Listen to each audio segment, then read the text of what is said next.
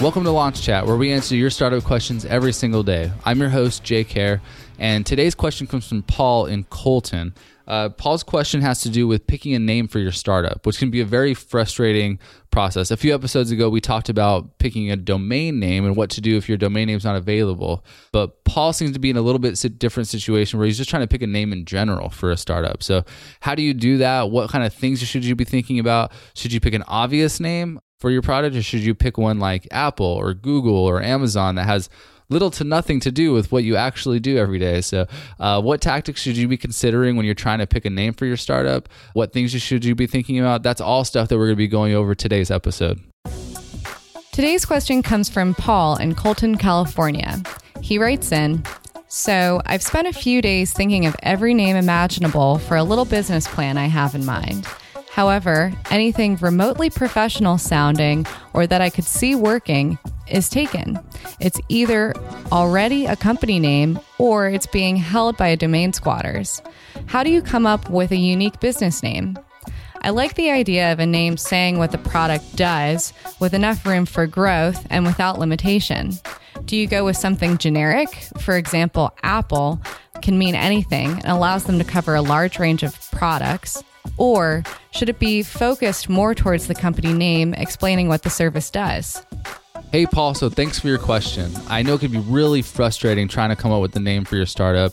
Whenever I have a new idea or, you know, even a hint of an idea, uh, the first thing I do is go try to figure out what, what a good name for it would be. So I know wh- where you're at. I know that it could be frustrating. So we're going to talk about some tactics that you can use today to come up with the name for your startup. The first thing I want to do, though, is talk about the dilemma of trying to figure out whether you should pick an obvious name or you should pick like kind of an obscure name. So this is the difference between picking a name like Google or Uber or Amazon uh, versus picking like a more mainstream name like crm.com if you're trying to build a crm that's a really terrible example but you know what i mean. Like should you pick a really obvious name or should you pick a name that's a little more vague that gives you room to change things up?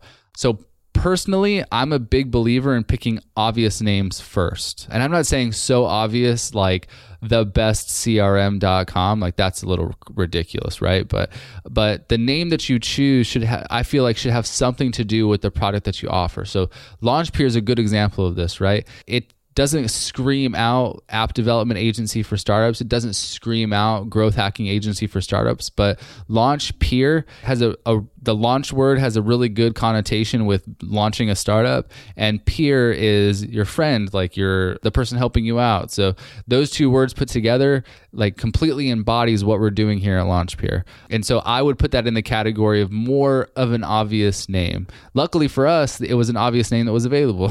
So but not everyone has that luxury. So but i would say if i was trying to pick a name and when i do pick a name for for the companies that i'm trying to launch my own and the startups that we work with at LaunchPeer, uh, I try to find ones that are like resonate right away with users. And here's the reason for that, okay?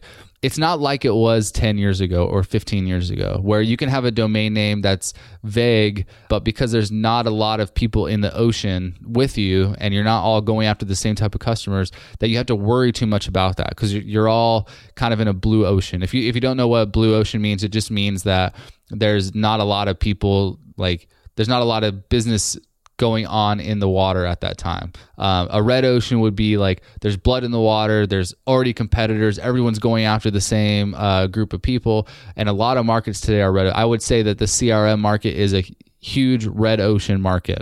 so entering that market, uh, you do it at your own risk. Uh, the same thing with like a lot of other different like social media. Uh, it's mostly a red ocean because Facebook has just completely bloodied the water, uh, along with Twitter and some of those other products out there. So uh, I'd say that's a red ocean, not because there's a lot of players, but because the players that are in that market have already like completely destroyed it.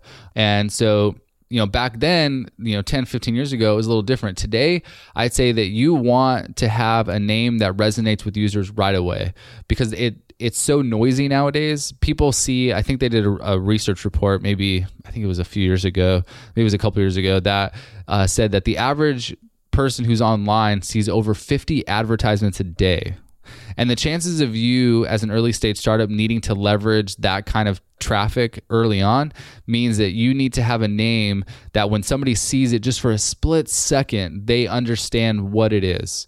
And so when you're trying to figure out a name for your startup, you want to make your job as easy as possible when you're going out and trying to get traction because that's your number one job as a founder. It's not building a product, it's not uh, looking cool, it's not raising money, it's getting customers, getting revenue, getting users, like all that stuff is your number one job. So it might seem cool to have a name that's a little bit vague, but having a name that resonates with users that users understand right away, like, okay, I understand kind of what that is. I understand the target demographic that they're going after, and that's me. So I'm going to click on that ad, or I'm going to click on that headline, or I want to look into that a little bit more. So that's just my general rule for trying to pick a name. Now, let's talk about the goods and bads of having those two names. So, Paul did bring something up that's important to cover, which is you don't really know exactly what your product is when you first start off. So, uh, Google, for example, has branched off into 100 different markets, but the name Google still is good because it was vague enough for them to be able to basically do whatever they want. They could have started a vacuum company, and Google still would be an okay name because it doesn't mean anything. Uh, it means something now because they made it mean something. But back then, when they were starting off, or as they branched off into other products, like it's okay. I mean, they have a ton of products under Google's umbrella, from uh, email clients to web browsers to a bunch of stuff, and like they could basically name anything with their brand on it, and it's okay. Uh, Amazon's done this too. They have Amazon.com. They have Amazon Web Services, and it doesn't really matter because Amazon's such a vague name that it, they can do whatever they want. So for them, it was okay.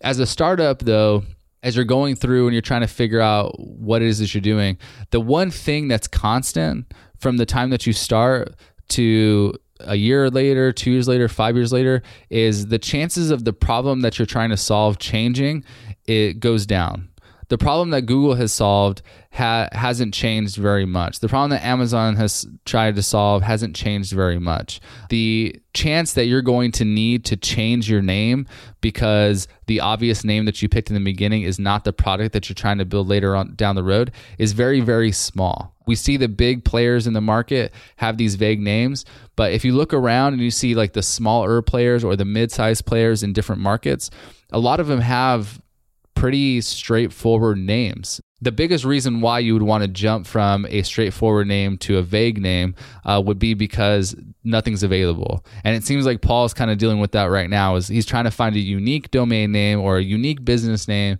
but none of the names that he's he's found or wants are available right now. There's one thing between having a name that's that's already been assigned to another customer or already been assigned to another business and so you don't want to try to take that name over. Uh, and another thing where the domain name's not available. There's there's a lot of names available. Just because you think you do a little search and you find that like oh well you know this domain name uh, isn't available and no variant of the domain name is available so i'm not going to pick it. Well then move on and pick a different name. Uh, we talked about different tactics you can use to pick different domain names uh, in a you know a few episodes ago. There are names out there. So don't get hung up on the first or second idea of a name that you pick. Oh it's not available. An idea that i had a few weeks ago and i probably went through like two or three days of brainstorming different names before i landed on one that i thought was good enough for me to use because a lot of them were taken or they weren't obvious enough for me. And I kind of like the obvious ones. Um, they didn't resonate with me right away. They didn't res- resonate with my friends right away. But I eventually was able to land on one that was obvious enough, but not so obvious where it was like, you know, topdevelopmentagency.com or something like that. And so th- there's no domain names out there. Okay. There's business names out there. Uh, and if I was going to pick one or the other, I would want to pick an obvious domain name or at least an obvious enough domain name that I was good with it. And I knew that as soon as somebody saw my brand, they would know exactly what it is that we did, how we did it, like what we believed. All of that stuff goes into branding too, but the name is like the thing that's going to stick with you for a long time. So you want to make sure it's something that resonates with your ideal customer because your name and your logo is the first thing that they're probably going to see. Thanks for listening to this episode of Launch Chat. If you enjoyed the podcast, we'd really appreciate it if you gave us a rating or review on iTunes. Every time you give us a rating or review, it helps us spread the word about the podcast. And the more founders that can listen to the show, the more founders we can help with the answers that we give on the podcast. And also, it means the more questions that we'll be able to answer. And I'm sure you have the same question that a lot of entrepreneurs have. And the more questions that we can feature on the show, the better the show will be. So if you've already given us a rating or review, we really appreciate it. And if you haven't yet, please go ahead and rate, rate us or review us on iTunes. And if you have your own questions about building your startup, whatever they are, head over to launchchat.io and record your question or send us an email at hello at launchpeer.com and make sure you mention the podcast in the subject line of the email.